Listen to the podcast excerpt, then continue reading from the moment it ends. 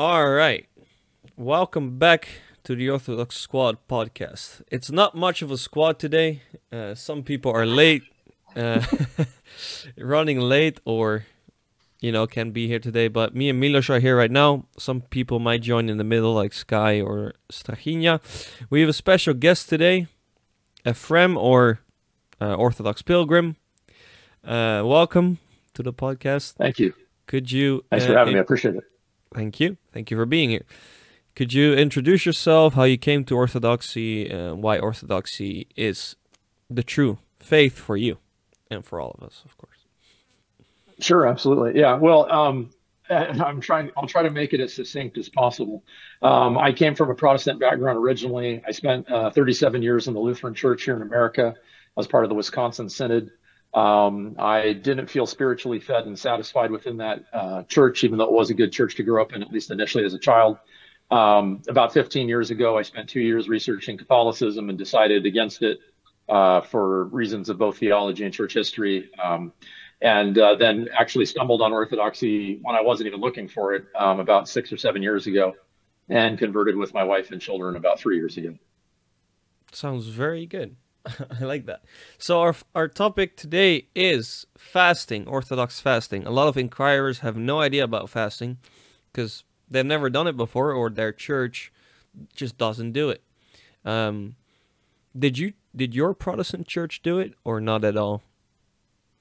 Um, no, not really. Um, it wasn't that it was completely foreign or alien a concept to us, um, but it, it really wasn't anything that we ever got involved in, um, you know, as a, as a church group or whatever. I think, if anything, perhaps people individually as Lutherans might have been fasting on their own, either with or without the guidance of their pastor. Um, but it was definitely nothing that was ever emphasized to me uh, during the catechism. Uh, and most Lutheran children go through catechism between the age of, say, 12 and 13 to about 15 or 16 years old uh, after which you are considered confirmed and in the church officially, and you're then able to partake of the Eucharist, um, which is the only other sacrament in the Orthodox Church. Uh, sorry, the only other sacrament in the Lutheran Church besides baptism itself. Indeed. Okay, interesting. So, the first time you really fasted was in the Orthodox Church when you became a part of the Orthodox Church, or did you begin already when you were like, for example, inquiring or a catechumen? Yeah, well, funny, funny story about that. So what happened was for me and my wife is when we were first inquiring into the church, um, after I'd already been looking into the church for two years, just in terms of, you know, education, reading, um, you know, watching a lot of videos and lectures to try to get acquainted with what is Orthodoxy and what it's all about. Uh, during that two year period of time, I never set foot inside an Orthodox church, but thereafter I did. And when uh, my wife and I started attending, uh, there was a very sweet young girl at the first church we ever went to and she said that she would uh, very much like for us to take a copy of their calendar uh, because the calendar would actually be something we could kind of post on the wall in our kitchen. Um, and it would tell us, you know, the readings of the day, the saints of the day, and it also tell us whether or not there was a fasting day or not. Well, to an extent, that was my first real uh, interaction or introduction to fasting. And so I took the calendar home and pinned it up in the kitchen as she had suggested and started kind of looking at it. And I said, "Oh, uh, honey, to my wife, uh, it looks like we're supposed to be fasting this week on Wednesday and Friday.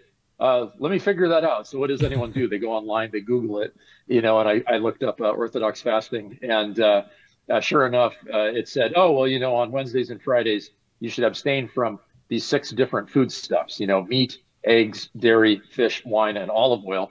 Now, I didn't know why. I just knew I was supposed to be doing it, or at least I thought I was supposed to be doing it.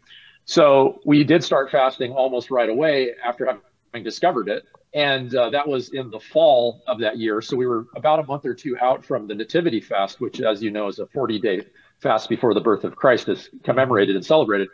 And so we had already been fasting. So we, we went ahead and did. We participated in the Nativity fast. No one told us otherwise or that we should or shouldn't as inquirers. And about three months after that, as we we're getting closer, well, maybe not three months, but you know, two two months or so before Lent, our priest comes to us and he says, "Hey, so I want to talk to you about fasting." I said, "Oh, no problem, Father. We've already been doing that. You know, yeah, we got it down. Everything's great." and he said, "Wait," and he said, "Wait, what?" And I said, "Well, yeah, someone gave us this this this calendar that you guys use, and so we've just been following along, you know, as best we can, and you know, and all that." And he said, "Oh, well, gosh, okay, well, you probably shouldn't have been doing that. You you know, you might want to wait till you're, you know, catechized and then you understand why you're fasting, which by the way, he was right. Um, we were fasting kind of just a fast. We didn't necessarily know all the spiritual reasons at that time why we were doing it. And that, of course, is kind of uh, why we always recommend to inquirers and catechumens alike don't rush into fasting. Don't be like me. It was a total accident on my part. I didn't mean to do it. Um, but I recognize now that there's a reason why we work with our priests, you know, on fasting.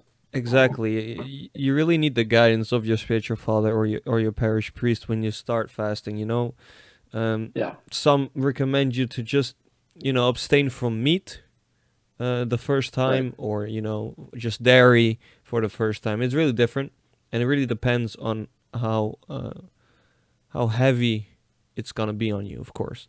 Right. Um, yeah. Very true. Yes. Welcome, Strahinja. You're finally here. Thank you. um, I rushed here. I had a last minute phone call for some uh, event I'm organizing with some radio people, and uh, yeah, I mean it was crazy, but uh, I'm I'm glad to be here. All right, so I'm gonna ask you a question right away to get you in the mood. You know that video when someone asks you why do we fast? I'm gonna ask. Yeah, of course. I watched it I'm, several times. I'm gonna ask you that. Why do we fast? Well, we fast for multiple reasons. First is because the fast is a period in which we are going to be closer to Christ and closer to the church. We take something that's very dear to us, for example, food, which is really important in our culture and just important to our body. You know, like meat and all these things that we take away are the tastiest foods, the nicest foods, the foods that bring the most nutrients to our body. We take them away to be able to focus more on the spiritual. We take away the complex dishes we take away the complex cooking things that takes time and we replace that time by prayer and time to think about christ exactly do you have anything to add uh, Ephraim? Uh, please don't take away my bacon. I beg you.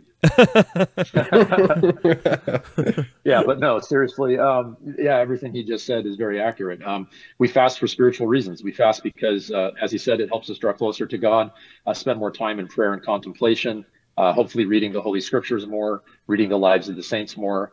Um, and and he's right. It, it, when you don't have to think about what it is you're going to eat that day, by kind of reducing your meals to something much more simple, right? Uh, like beans and rice. I mean, how hard is it to make beans and rice? The answer is not very hard. You know, I mean, so it's not to say that that's all we're eating during fasting periods. That's just one small example of a way in which we can uh, take away the burden of having to make some sort of complex, you know, casserole or stew or chili or whatever it might be um, and just keep things very simple. Um, and uh, that way we can spend more time focused on the spiritual life.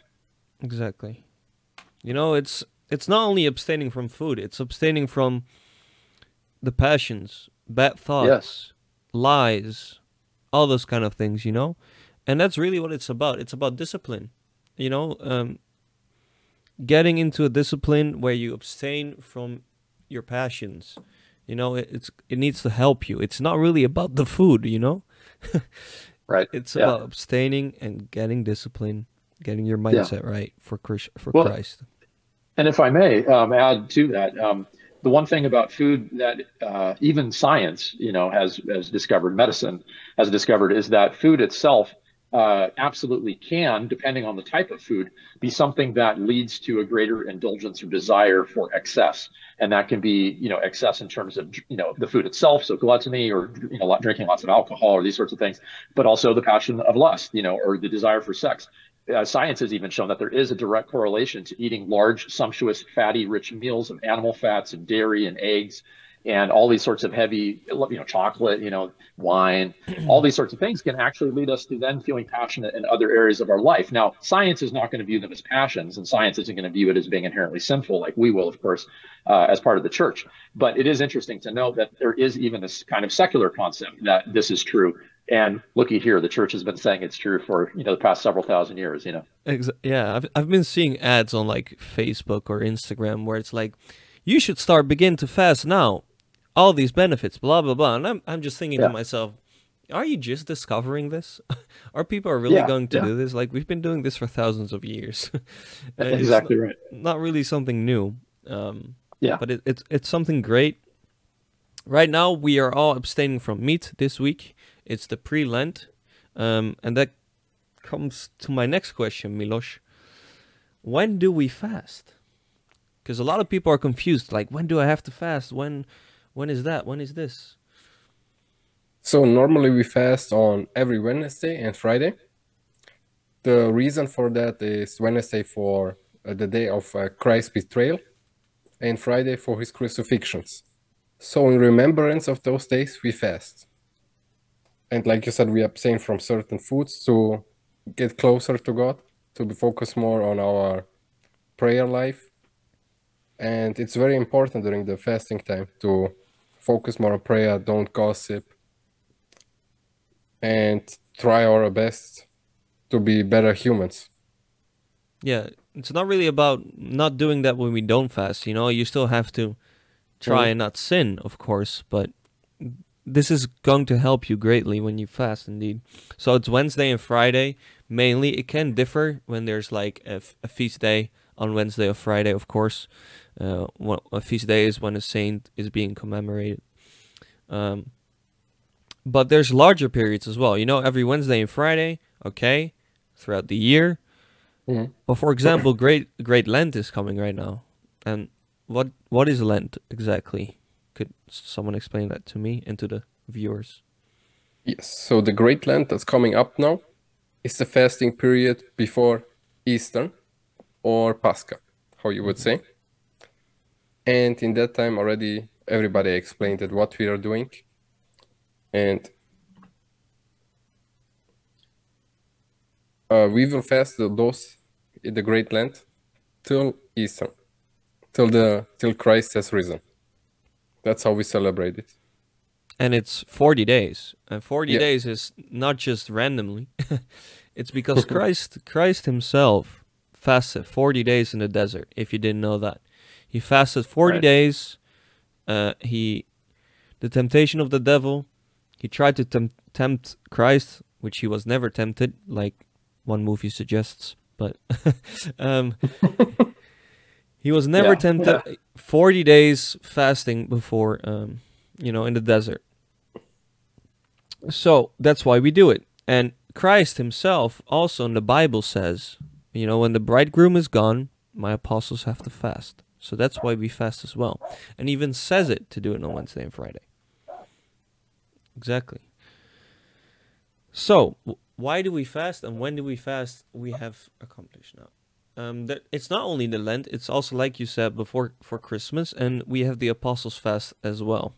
There's many periods in in the calendar year when we do fast, uh, mainly just to you know um, get that skill or I mean not skill ability to resist our passions better. Now let's talk a little bit about the food. We should abstain from meat, oil, alcohol, dairy products. That includes eggs. A lot of people ask then, you know, what if I just use, you know, a substitute? Like a vegan burger, for example. Is that fasting as well? Is that legit? Maybe you could talk a little bit about that, uh, Ephraim. Yeah, sorry, I'm having to mute a little bit because my corgi is being loud behind me. Uh, I love backyard. corgis. But um, yeah, the, she's she's okay when she's behaving herself. Um, well, yeah. So in terms of using substitute things, um, I know many Orthodox who do, um, myself included. Um, but we have to kind of um, understand why are we doing that. Uh, let me give a good example. If we are eating a uh, like you said, vegan burger, just as an example, and I'll, I'll maybe use another example after that too. But if we are eating a vegan burger during Lent, are we eating it because it is ultimately made from things we're allowed to eat during Lent, and therefore it provides nutrition and sustenance to us through Lent? Or are we eating it because we're sort of kind of cheating a little bit, you know, and we're it's like, oh gosh, I really miss having burgers, so I'm going to go get this vegan burger so I can pretend I'm having a burger. For me, it's the former and not the latter. Um, I use, um, uh, you know, uh, uh, th- some of these, you know, uh, pea protein based uh, meat substitute things just so that I have different options that I can make because I'm the cook at home, at least as far as evening meals is generally concerned. Um, and so, and I've got children, so Mhm. I try to make dishes that they like, like spaghetti, you know, and di- different types of noodle dishes and stuff. And so I'll add some uh, pea-based protein, you know, meat into it. Which, by the way, I'm not a huge fan of that stuff in general. But as Orthodox, I figured, well, you know, if it's something that we can use to supplement protein in our diets, besides things like shrimp and shellfish, which are allowed, um, then at least it gives me some different options so that my children aren't ripping their hair out. Because to be honest with you, if I was just cooking for me and my wife, we'd probably eat the same one or two or three dishes over and over again during Lent if we didn't have children in the house because we don't care and we're pretty simple when it comes to that sort of thing. But our kids, you know, they get they get tired of it, they get a little bit bored. Um, so it really, so back to your original point, it's like, well, why are you eating the vegan burger? Why are you eating different substitute things? Um, another thing that people will use too, I found during the Lenten fast is they'll use uh, like uh, butter substitutes, um, which are basically entirely based on vegetables or vegetable mm-hmm. oil. Now, that's a whole conversation in and of itself as to whether or not vegetable oils are something we really should be eating anyway, just from a health standpoint. Um, I'm of the personal mindset that it's really not a great idea. Um, you know, but I think if things are used sparingly, um, then it's not necessarily the end of the world either. You know, everything in moderation, as they say, you know, sort of thing. So the real question is, why are you eating these particular, you know, vegan types of products? Are you doing it to cheat the fast, or are you doing it because you're still trying to uphold the spirit of the fast and not become some sort of, you know, Pharisaical label reader? Which, by the way, a couple of priests uh, have told me. They said, don't read labels. If you're reading a label during any fast, you're essentially defeating the spirit of the fast because you're being paranoid. You know, like let me give a great example. If you're going to buy some crackers well, it's probably the fact that a lot of crackers either have milk or butter or something in them. So here's an idea.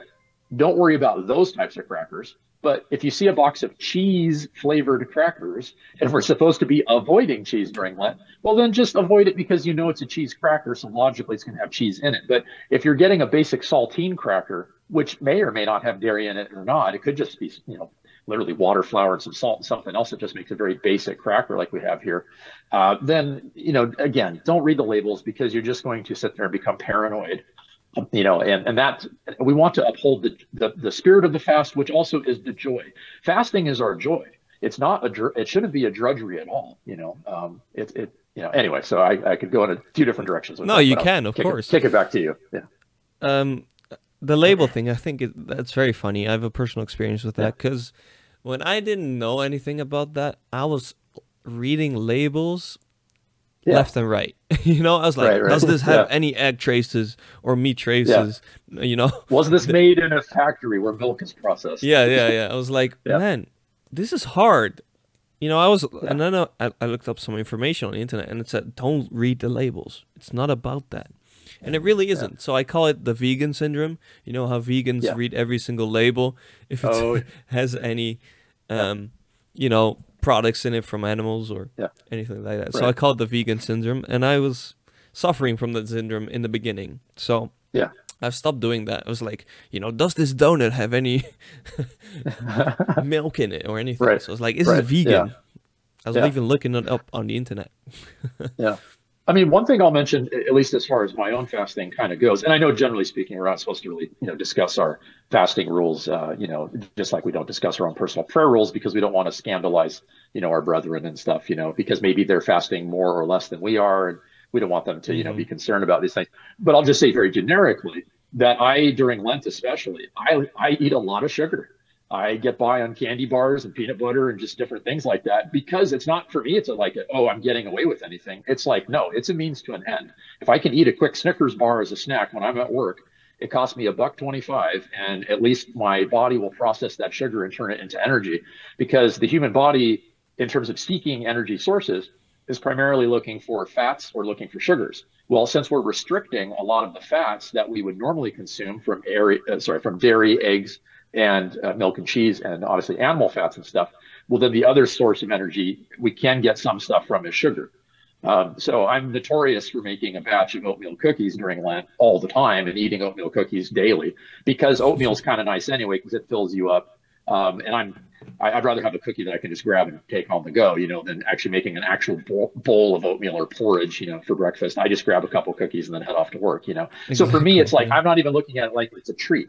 It's just something to put in my system to keep me going, you know, through the day. Um, yeah. Anyway, so I, I so so because a lot of people ask that, like they're they're influenced heavily by Western Christianity, especially if they're a convert to Orthodoxy, and you know, Lent in the West really isn't uh, strict at all when it comes to fasting. You'll hear people, of course, every year it comes up in conversations, both in person and online, where you know heterodox Christians say, "Oh, I'm giving something up for Lent."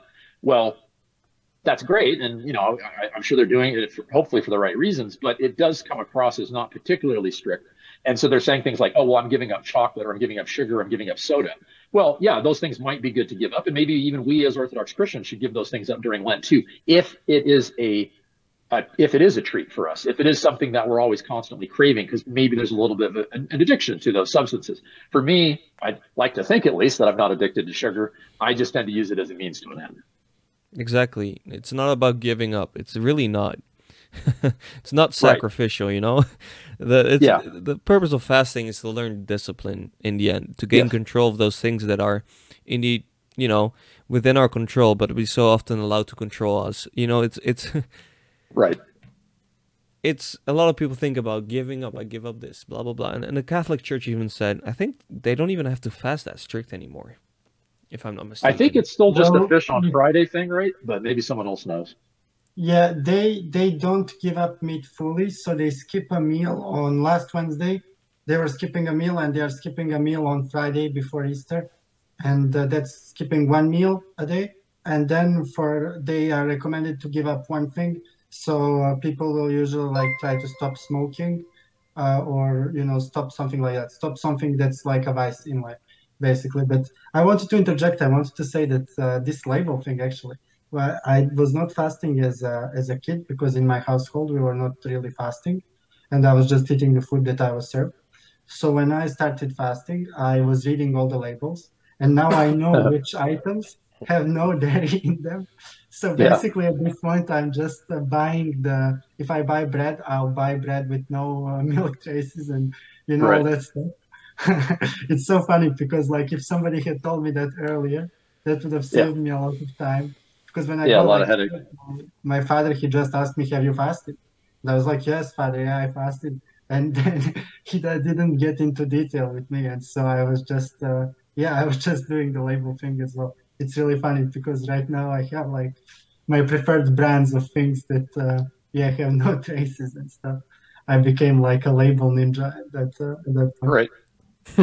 I, I you know I also think it's important to mention that before taking the Eucharist, it's important to have fasted uh, during the week.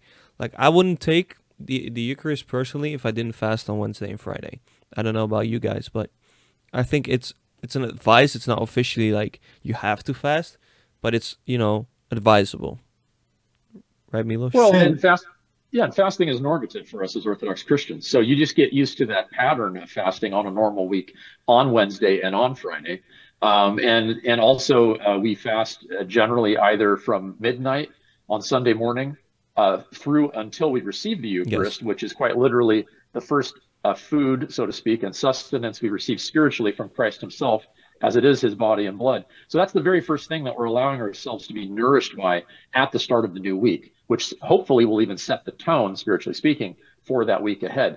Um, also, I do know in some of what I call the old world countries, uh, obviously since I live over here, you know, the new world, um, that like you know my Russian godparents, for example, I believe that they actually um, adhere to fasting before receiving the Eucharist, beginning at sundown on Saturday evening, um, oh, and that is also a, a, traditional too, a tradition too. So, that, you know, they're going even longer. You know, uh, mm-hmm. in terms of a fast, almost uh, that's pushing at least uh, you know ten or twelve hours at that point. You know, I must more. say, I must say, I get very hungry.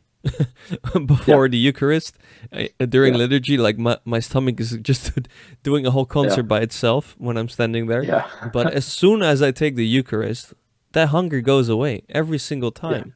Yeah. It's amazing. Yeah. It's absolutely amazing. Yeah. It's wonders, and it, it comes back after an hour, but for a while, right. you know, it's gone, and it's just amazing. And, and it's and the body adjusts too. You know, mm-hmm. that like the body does get used to fasting.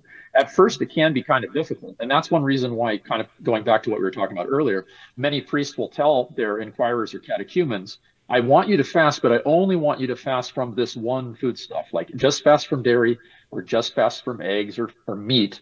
Just do that and just get used to the Wednesday and Friday fast. And then they'll even tell them when we start doing our longer fasts, like Nativity, which is 40 days before, you know, Christmas, or like we've talked about before, the Lenten fast, and which also doesn't include the seven days of Holy Week, right? So you fast for 40 days of Lent and seven days of Holy Week, and then break the fast on Pascha or Easter. Um, the issue is that um, yeah, if people are um, uh, you know, being told by their priest to just fast on Wednesdays and Fridays, even during those longer fasts, that's a good thing. Just be obedient to your priest because eventually you will fully participate in the fast. You will do the 40 day fast and learn what that's like. And and you have to ease yourself into it, which is exactly what we do before Lent, like you said uh, when we started the stream. Uh, you know, this week is a week where we can't have meat, and come this coming Sunday is the last time we can have uh, eggs and cheese and fish and because Lent begins for us on Monday. So mm-hmm. it's gradually easing us into the Lenten fast because uh, if you were to compare the Lenten fast to the Nativity fast, the Lenten fast is much, much more strict. In fact, I, unless I'm wrong, I think there's only one real feast during Lent, which is Feast of the Annunciation, where we're allowed to actually have fish, wine, and olive oil. And it's just a dispensation for that day, essentially, because it's to celebrate the Feast of the Annunciation. Other than that, there's no other real fish days that I'm aware of, at least during Lent. You know. No. Yeah. Exactly. Yep. I want to get another thing I would like oh, to add. Go ahead. Yeah. Um, there are even so many. We, we already mentioned the Russian tradition that they don't uh, uh, intake something in the body at yes at uh, sundown a sundown the day before they take Holy Communion, and there are so many different kind of traditions in the jurisdictions. For example, some jurisdictions say no olive oil, some other jurisdiction might say no oil at all during the fast. Right. So it's always like Ephraim already said, talk with your priest first. Don't do it on your own. it's way easier like that. You have to have a guidance. Yeah. And, and I have a funny story when from last yeah last year during the nativity fest. Um, I was back then working in a hotel and I did the night shift at reception. And we had normally always a tradition. Before you take the Eucharist, you go to bed. And then when you wake up, you don't drink anything, you don't eat anything, you don't smoke a cigarette. The first thing in your body will be the Holy Communion. Then I asked my priest, How should I do it? I never go to sleep. I'm working the whole night and then I'm going home and to get my church clothes and then I go to church. How should I do it? He was like thinking, yeah, it's tough working in the night without drinking something. Hmm. Do it till six in the morning. then from six in the morning, you're not allowed anymore. So I got that exemption back then. Exactly. You know, uh, you you might even have medical problems. You should always hmm? consult mm-hmm. your priest when you want to fast yeah. or how you have to fast. You know, there's plenty of diseases or uh, other medical reasons which can exempt you from fasting or make it less hard on you. Yeah, it's really Even not about the food, huh? Sorry for interrupting. No, Even if somebody is, um, I know a lot of elder persons who can't fast because they have to have a certain amount of iron in the body. Like they have to eat way more iron so that it's sustainable for their bodies. For example, my grandparents, they have to eat a lot of meat for their body but it always depends. For some let's say maybe somebody else he has to drink milk milk and milk for some time. Maybe he has problems with his bones or something else. So he needs those nutritions. So it always depends on. Exactly. Right. yeah. No, i have an anecdote. Like i remember when when i was a kid at church i i remember uh, sadly a woman being very getting very sick uh, on friday before easter and uh, I talked about it with my you know Orthodox relatives and stuff, and that was definitely not something that was like recommended, not nor by the priest nor by anybody. Nobody wants you to make yourself sick. Nobody wants you to you know like get get into something that you cannot do. Like uh, I mean, your priest will definitely never recommend you do something that is not possible for you to do if you if you tell yeah. them the whole thing. Mm, exactly. Yeah, for example, my priest said once to me, we are not all the same and we just have to do uh, our best to our own possibilities. Right. I, I, would also make the note that there are some exemptions to fasting for other people too. Uh, women who are pregnant and women who are nursing their babies, um, they do not need to participate in the fast, or they could potentially participate, but just have it heavily modified. And like you guys said, by working with their priest. Also, very small children don't necessarily fast. Now, it is true in some of our Orthodox uh, uh, societies around the world, uh, perhaps in Romania or Serbia or Greece or elsewhere, perhaps little children of the age of five, six, seven years old begin fasting. That would be considered earlier than here in the States. And it's not to say that it's right or wrong either. It's whatever, you know, people are kind of used to and this sort of thing is, is perfectly fine.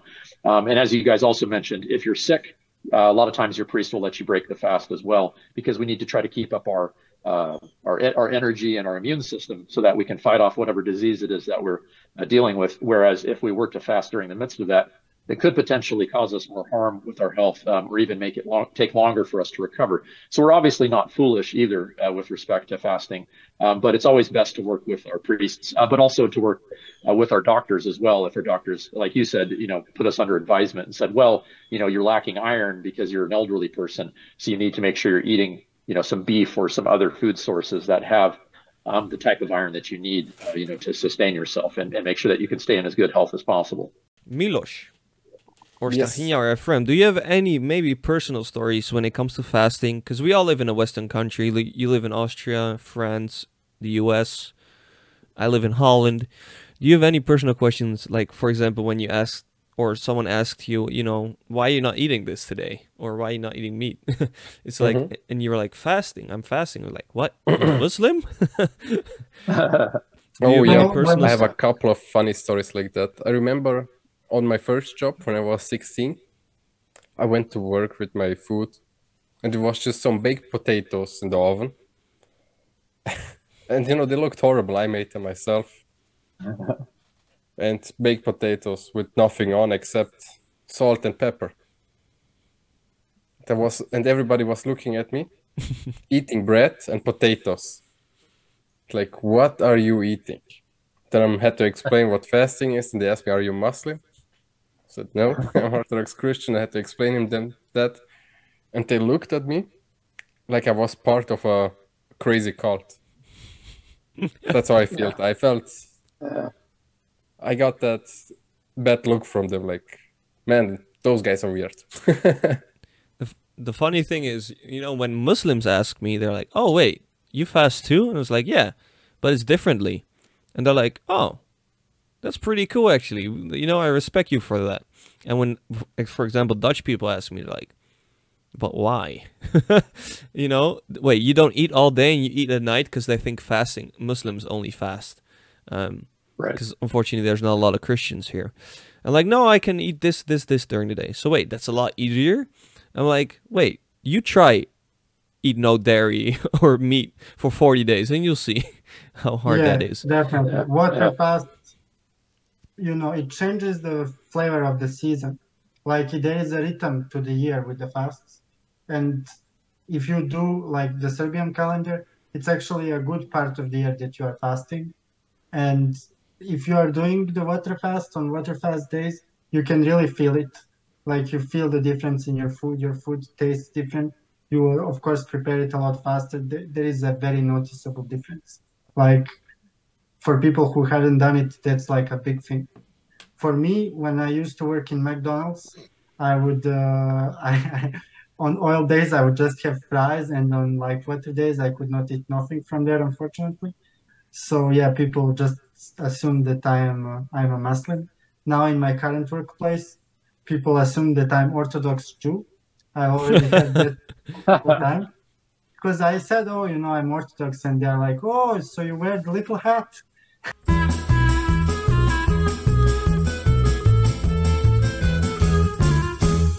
I didn't know what to answer to that, so I just left it, uh, you know, hanging. But yeah, something useful I think I can tell is uh, I'm a student. I'm a music student, and um, I've been studying for a long time. I'm going for a master's degree, and as a student, you know, I work just jobs, little jobs, and I worked as a docker, just unloading merchandise from a really big truck, from these big containers, you know, these 33 ton. Uh, uh, containers that would uh, pop up uh, on the on the dock in my town, and our job was just to take the merchandise from the container and put them on wooden pallets. Like it's a, just a very manual job, very hard job. And it, if you're if you're fasting during those periods, like for some people it can be a big challenge. First of all, like I recommend talking to a priest, like getting a, a recommendation like what to actually do. And second of all, if if you're strong and you're feeling good, uh, big uh, big tip, you know, to keep you strong during those periods is to eat carbohydrates. Like sometimes you might feel like the, the just potatoes and bread, you know, it's not going to be able to sustain me. You know, we all heard about protein because of like fitness culture and stuff. Lentils. And I'm I'm also yeah, lentils are great, beans are great, peanuts are very tasty, very good food to eat, and they also have a lot of protein and they are satiating. They have calories as well. But uh, you know, don't don't be afraid. Just of course, always eat a breakfast. A breakfast is the most important meal of the day uh, to just give you strength. And uh, you know, sometimes you, you need to just uh, try those things and see what is really possible for you. But for me, I could function or even on, on water fast. It was just important that I I actually become more structured with my eating. I become more disciplined. You know, never skip a breakfast, never skip a lunch. You know, and uh, and just stay, keep it simple. You know, just uh, loads of carbs, loads of things. Yeah.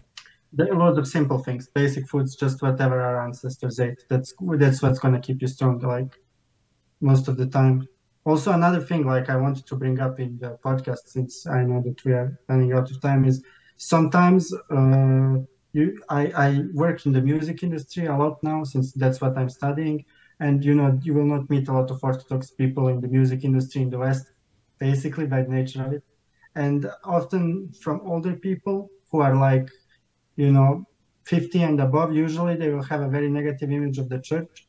And if they figure out you're fasting they will try and like uh, attack you for it. They, they will view this as something negative like you're in some kind of dogmatic cult, you're in some kind of like a sect that needs to be debated and stuff. So uh, sometimes, uh, like of course, with the permission of your priest, talk to talk to him what to do in those situations. Like, should you because you will be offered food sometimes in your job, uh, sometimes in, in other places you will be offered food and uh, Listen, and sometimes. let me interrupt you real quick there Yeah. for like a little second. When you get offered food, for example, if you go somewhere you get invited and people offer you food, it's it's impolite to reject it. So even if you're fasting, you're allowed to eat, for example, if you go to your the family of your wife, for example. They usually know you're Orthodox, but I'm just giving a random example. It's impolite to ref- like refuse them, so it's worse to not accept their food than to say uh, no, thank you. I'm I'm fasting. You could do it, but I like my priest told me it's uh, better to accept the food. Yes. Yeah, I, There is an anecdote about. I'm sorry. I'm sorry. You, you're fine. ahead. No, you're good. Go Yeah. ahead and finish Uh, what you're saying. There is an anecdote about Patriarch Pavle, our uh, Serbian patriarch who who uh, was who was the patriarch when I was a child. He was uh, visiting families of of uh, Serbian Christians all around Serbia, especially in the on the border zone, in in more like uh, you know tougher situations. And uh, a man who knew the patriarch was visiting in the middle of a Great Lent prepared uh, you know steak for him. And the patriarch, he ate the steak, even though, of course, he was aware of the fast and, of course, he was fasting. But he didn't want to, uh, you know, bring shame to that man, bring shame to that household by refusing what the man cooked for him. And that shows how humble he was. For me, what determines will I accept the food that I'm offered or the food or not accepted, just rejected, will be based on the intention of the person that's giving me the food. So like if a granny comes up and she like made cookies and they happen to contain milk, I will take a minimum amount just to, you know, like uh, say, oh, I'm not so hungry and take one. And she'll be really happy that you tasted her food. And, you know, you will, you will definitely be doing a good thing, I think. And that's what I was advised to do. But if a person knows that you're fasting and they purposefully decide to prepare something that has meat or dairy in it, or tell you that something is vegan, although they know it's not vegan, in that case, I will not uh, like bend myself to, to those kinds of people. That's like definitely improper. So I will definitely reject those people who, who have bad intentions. So you need, uh, I feel like I'm saying this to the viewers, but like you need to like figure out what's the situation, what is the context. Is this a man who was so proud that you're visiting him, or a family member like your wife's family or something who prepared something for you with love, and like rejecting that food would disappoint them? or is it just somebody who is like trying to you know like uh, Mhm. impose something on you or is it just somebody who is like off sometimes at work you'll have those buffets, and if you don't take anything, nobody cares. You know, then you don't need to take like, don't find excuses for yourself. Of course, everything is situation dependent. Yes. Of course, and you know, that there's big differences in the, in different situations. Yes. I want to quickly go to Ephraim because he has something to say as well, I think. Yeah, well, a couple of things. One, yeah, we should never refuse hospitality when it's being offered to us, um, especially when people don't know that we're Orthodox. Um, you know, so if somebody's offering you something during a fasting period that does contain meat, cheese, eggs, or dairy, or whatever, um, then there's nothing wrong with uh, being gracious and still thanking and uh, thanking God that He's providing you with this food, asking Him to bless the food. And you can say, a, you know, a, a kind of a quiet Orthodox prayer in your own heart, your own mind about it.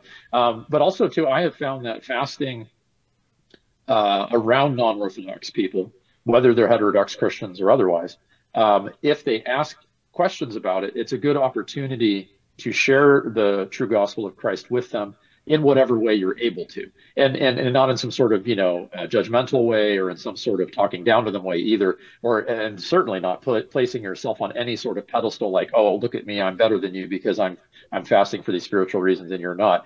That of course would be utterly ridiculous and completely unorthodox. Um, but rather we should use those opportunities to gently share the gospel with people who are willing to listen, just as Christ Himself said, "Let he who has ears let him hear." You know, um, and so and we also too uh, need to heed Christ's own words when it comes to fasting too, right? He said, uh, "Do not be like the hypocrites and twist up your face in the streets, letting other people know that you're fasting. Rather, fast in secret. That way, your Father who is in heaven will reward you." Uh, and full disclosure, that may or may not have been word for word. Uh, I'm known for paraphrasing verses from the Bible. Uh, sometimes when I can't remember them literally word for word. But anyway, but you get the understanding that, again, fasting is our joy. We do it for joyful and spiritual reasons. Um, and if it does give us an opportunity to share with other people, we certainly can. Um, one other quick tip I would just say that, you know, if you're really concerned about breaking the fast and you don't want to, even when food is being offered to you, I don't think it's necessarily rude to say, Oh, I had something to eat earlier. I'm not terribly hungry, but thank you for offering.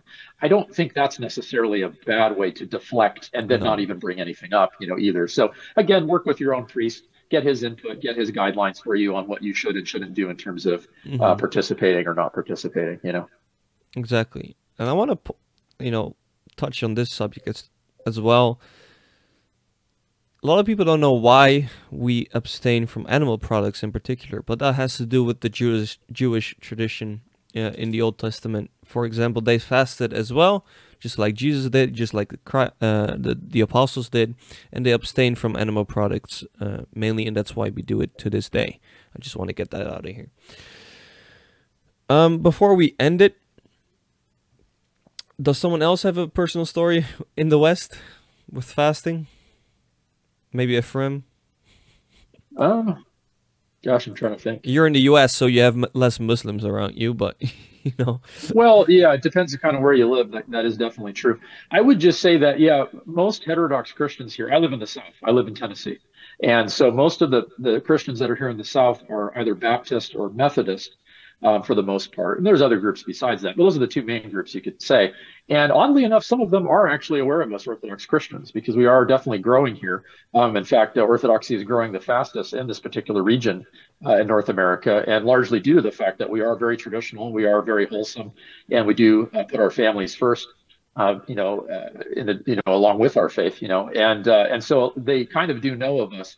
So I think uh, sometimes, you know, when we mention to people that we're fasting, it's not like they're completely ignorant of it, of it or what it is. They just might not know all of the details, you know, or why we fast and what we fast from. So again, it's another opportunity to share and teach people about orthodoxy and why it is that we do what we do. And again, we do we do it in a very non-judgmental sort of way. We don't point out the fact that chances are the Baptist or Methodist standing in front of you is not fasting at all, um, you know, during the year. Um, but we just share why we fast, um, you know, and then maybe maybe just maybe that plants a little bit of a seed in their own heart, their own mind that oh well, you know, there's there's something else out there that intrigues me about that. Maybe I'll go home and do some research on orthodoxy tonight.